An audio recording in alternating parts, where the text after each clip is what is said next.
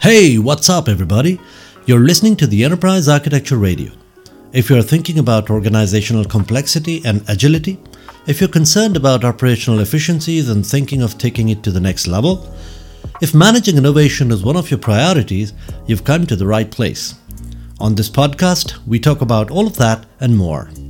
It's a jungle out there, and we'll attempt to navigate this jungle of frameworks, methods, and most importantly, enterprise architecture in practice.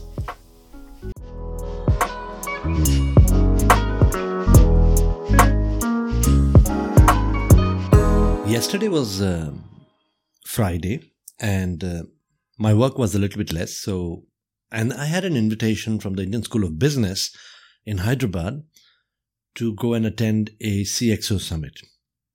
Today, I would like to just talk about the CXO summit and what happened, and and and I've attended quite a few conferences in the past. Actually, if you really look at it, I try to you know make it a point to attend at least four conferences in a year primarily because it gives me an idea about what's happening in the industry and get to see all the the, the who's who in the industry, especially in India, and uh, and what people are thinking and how the industry is growing and you know what's India doing specifically from a geopolitical standpoint in the IT industry. So you know I mix mix and match all that, especially the the GCC thing is changing, and I'll talk a little bit about that a little bit later. But that's one thing which is a point of interest for me. Mine, I am always interested in the technology aspects, of course, and and that's a constant uh, source of motivation for me to go and attend these conferences. But that's not the only thing. So let me start by saying that I have attended many conferences in the past, but this one by far has been the best conference that I've attended so far.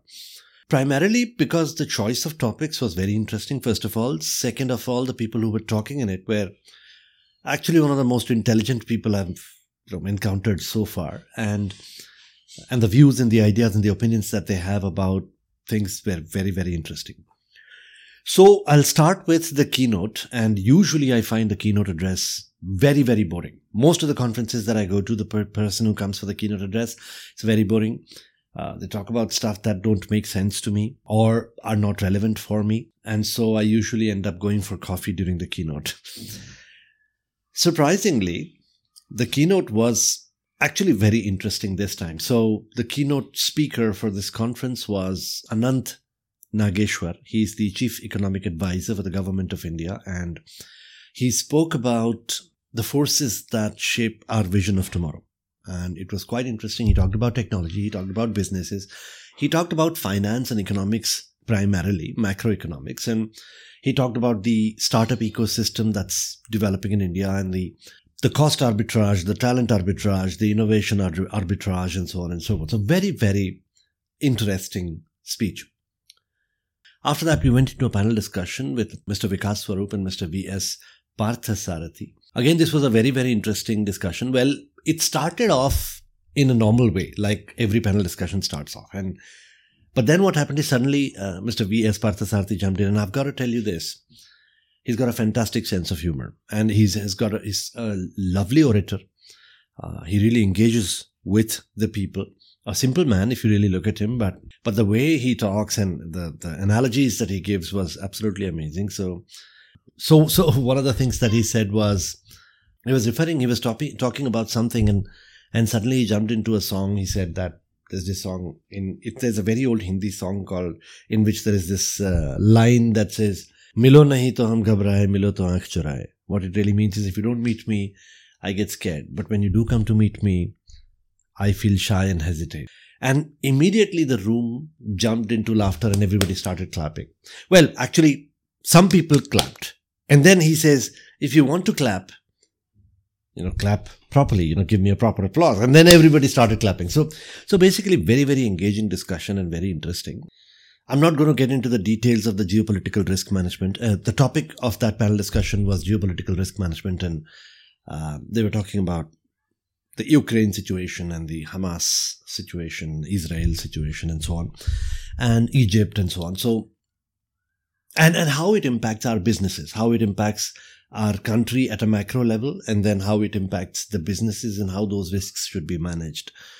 So, very, very interesting discussion there as well. And then there was this masterclass on diversity, equity, and inclusion and its impact on innovation and performance of organizations by Professor Madan Pillutla. And, and this is a topic that is of, that's not of my interest to be really honest, all right? There's a tremendous amount of work that's happening in our organization from diversity, equity, and inclusion. And don't get me wrong, I am pro it. I do sincerely believe that there should be diversity, equity, and inclusion within the organizations, and that I do think that it brings uh, value to the organization, and I promote it heavily, and I put in effort and everything. It's just that I don't want to hear about it. I mean, I already know that it's important. I know that it's necessary. I know that we all must uh, put in the effort to you know make our organization and our teams diverse and inclusive and everything. And I've got my opinions about meritocracy as well. But the point is, it's not something that I would like to go and listen to in a conference. All right. Uh, but I was there and I didn't want to spend the whole hour having coffee outside because there's going to be a coffee break after that anyway. So I decided I'll just go and sit and let's see what he has to say. And and he started the speech off by saying that he believes in reservation, right? He believes that uh, there should be some seats reserved for uh, underrepresented community of people, whether it's women or LGBT community or people with disabilities or and so on and so forth. And immediately, you know, I am against that to be very honest, right? I don't believe in reservation that much. Um, I, think it is necessary once in a while, but it should be looked at very carefully. I mean, when somebody starts a session by saying, you know, I am pro reservation, I'm against it. I don't think there should be reservation like that. Uh, I think that there should be education rather than reservation. I think there should be sensitivity towards the underrepresented communities. And I think that it's a very important thing that they should be given the opportunity to show themselves, to prove themselves, to prove how well they can perform, etc., etc. Having reservation creates its own problem. So I was against it. So immediately I sort of zoned out. I started thinking about all the other sessions that were happening and other things in my life, what I need to do, what's going to be the topic of the next next podcast. I was starting I was tweeting a little bit about the conference and so on. And then suddenly I read a sentence there on the PowerPoint slide deck that was being presented uh, that he was showing research papers, um, you know, research that has been done on diversity and inclusion. And quite counterintuitively, the statement that I read was that diversity, equity, and inclusion do not have a significant impact on the innovation and performance of the organizations. And he was saying that there is no business case for diversity, equity, and inclusion, which was very counterintuitive considering that he had started the speech by saying that he believes in reservation, right? But now that I think about it, it actually makes sense because he believes in reservation, especially because there is no business case. And then he says that there is no business case. And then let's look at social cause. It is a social cause. We should, everybody should be given an opportunity and so on and so forth. And, and I do agree with that. And then the way the the session took a turn towards why there should be diversity, equity, and inclusion within organizations, I was actually quite impressed. I mean, I, it started off with turning me off and zoning me out, but it ended with me completely engaged with a ton of questions that I had. And he said that there is diversity, equity, and inclusion from a, a gender, race, etc., etc. standpoint.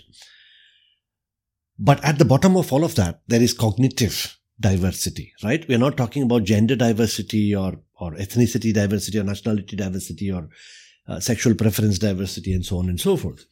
Those are just the symptoms or the or what you see on the top. What does all this diversity really give us, right? What, what does gender diversity or nationality diversity or ethnicity diversity or sexual preference diversity really give us? It really gives us cognitive diversity. That is the bottom of it, right? What are we really looking at? We're looking at newer ways of how people think, innovative ideas, thinking out of the box. Some, a woman would think very differently from a man right? An American would think very differently from an Indian or from a Japanese or from a Chinese or from a African, right? Everybody has their own point of views and opinions, and this is all found because of the upbringing and the uh, environment that they've seen all their lives. And that's what we are really looking for. We're looking for diverse ideas, diverse thought processes, innovative people, etc., etc. So it's really cognitive diversity that we should be aiming for rather than focusing on these other things. So very, very interesting. And then when the session ended, there were a lot of uh, there was a barrage of questions because people sort of assumed that he's against diversity and inclusion because he had said that there is a paper that says that there is no business case and, and people barraged him with questions. And that is what i liked about the entire speech because it was a very courageous speech. Considering that this is a very controversial topic i don't think that there was anything wrong with the way he presented the the session because because i agreed with him on the topics and I also understood what he was trying to say. Although I did not agree with the reservation part, but I still could empathize with him because the ideas were presented very beautifully. Of course, there was, a, uh, there was a group of people who misunderstood him, thinking that he is against diversity, and there's a barrage of questions that they asked which were pointless, really. But my kudos to Professor Madan Pillutla for doing such a beautiful job with the presentation. And I completely agree with him on that. And then the next panel discussion was with Venkat Varadarajan and Arindam Sen and Vikram Ahuja on global capability centers. And this is what I started my session off with today. Global capability centers are really global development centers, they used to call them earlier, or offshore centers, basically. So in India, it started off with a cost arbitrage where India was a cheaper country, cheaper labor.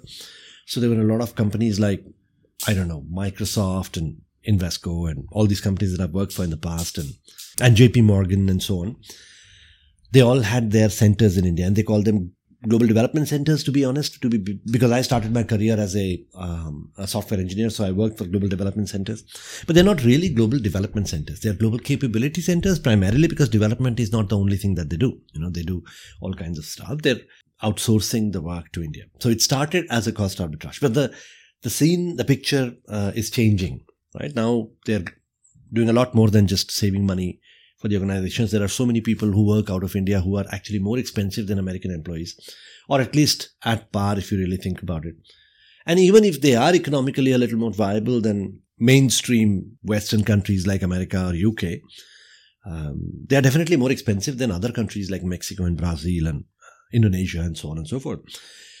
But it's not really a cost arbitrage anymore. What it really, well, it, the cost arbitrage changed into a talent arbitrage. What that means is people don't come to India any anymore for saving money for cheaper labor, but because there is talent here, because they want uh, talented people, there's better education, there is better engineering services. I mean, basically they're looking for talent rather than a cheaper workforce. But that is also slowly changing. It is also no longer talent arbitrage. I think uh, that's what we are focusing on. It's the beginning of the innovation arbitrage. So Prime Minister Narendra Modi started an initiative called Make in India. Uh, that basically said that instead of you know, just taking work from others, we start building our own stuff, and and that's uh, you know beginning to show some signs of success. And we are turning from a a talent arbitrage into something more, into innovation arbitrage, and and there's a lot of leadership that is now moving to India. There's a lot of strategic decisions that are being taken in India, and and that's what they talked about in the panel discussion. It was a very very interesting discussion. I actually went into the conference for the Global Capability uh, Center discussion. Later on, found out that the other discussions were equally interesting and impressive. After that, there was a panel discussion with Professor Bhagwan Chowdhry, Eapen Alexander Mithut, and Satyanandan Atyan. These are people in the financial services industries, and the discussion was about fintech models. So interesting discussion while on a technical level it was a good discussion but the star of this particular panel discussion was uh, professor bhagwan chowdhry uh, simple man simply dressed and while people were there with suits and ties and everything he was a simple man with a simple shirt and a trouser and but the way he engaged the people it was absolutely amazing um, cracked jokes made fun of the panelists made fun of the audience uh, got everybody going really. And although it ended with that particular panel discussion, and I also have a picture with him because I was so impressed. And I also have a YouTube channel for my motorcycle trips called Motorcycle Meditations. And if any of you are interested in that kind of stuff, please, uh, you know, look up motorcycle meditations on YouTube and you'll find me there. And many other times when I'm on a motorcycle trip, people would come along, come, come around me and they would want to take a selfie or a photograph with me. I always used to wonder why they want to do this because I'm a stranger after all, and they want to take a picture with me didn't ever make sense to me. But after listening to Professor Bhagwan Chowdhry uh, in the panel discussion, I wanted to take a picture with him. And uh, I requested him and he obliged. And we, I now have a picture with him and very, very impressive personality. I don't know if he has a YouTube channel or something, but he definitely should be. He teaches all kinds of stuff, blockchain, finance. He's a finance guru. It was an absolute pleasure listening to him. Now, this is Enterprise Architecture Radio, and today I've talked about the CXO Summit. Um, and these are all topics which are relevant to CXOs. Now, I haven't talked about technology or architecture or enterprise architecture or organizational design or any of that sort today. But I did want to talk about the CXO Summit because, well, enterprise architecture is primarily uh, CXO support, right? Enterprise architects go and support the CXOs to uh, understand their business, to help them with strategy and to build the roadmap ahead. And this CXO Summit, I think, was very, very enlightening to me. So I attend these conferences for this very reason. And I encourage all of you to also take the opportunity to attend as many conferences that you can. Of course, there are the celebrity conferences. conferences, uh, celebrity conferences, I say because these are conferences which are like celebrities, like the uh, AWS reInvent and so on in Las Vegas and all. I'm not saying that you go and attend those, but there will definitely be local conferences in your city, in your town, or nearby town uh, that I think you should attend. It's a good opportunity to network with people. I met some very interesting uh, people uh, after. So there was dinner and cocktails in the end, and I met some very interesting people there as well. So, so good fun. I'd like to end this episode once again by reminding you that Enterprise Architecture Radio is not just a podcast; it is a community of enterprise architects coming together, working with each other, helping each other out, learning from each other, but most importantly, having fun. That's all I have for you today, folks. I hope you enjoyed the show. More about organizational agility, innovation, and enterprise architecture in the practical world, in the business, right here on the show. But before I end the show, I want you to help me out with this one little thing. Pause the show and share this podcast via WhatsApp or text message with at least one person who might be interested in the show. It could be anyone your colleague, your boss, someone in your team that's all I ask. Just one share with one message via text or WhatsApp or any social media of your choice, and it would go a long way in supporting this podcast and growing this listener base.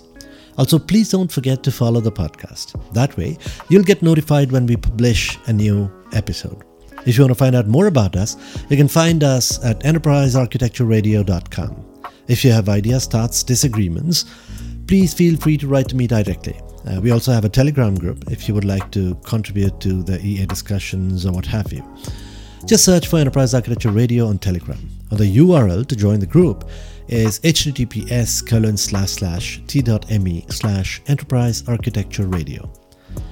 While our contact details are there in the show notes, we are very easy to find. Just search for Enterprise Architecture Radio anywhere Twitter, LinkedIn, Facebook, Instagram, YouTube, even Discord.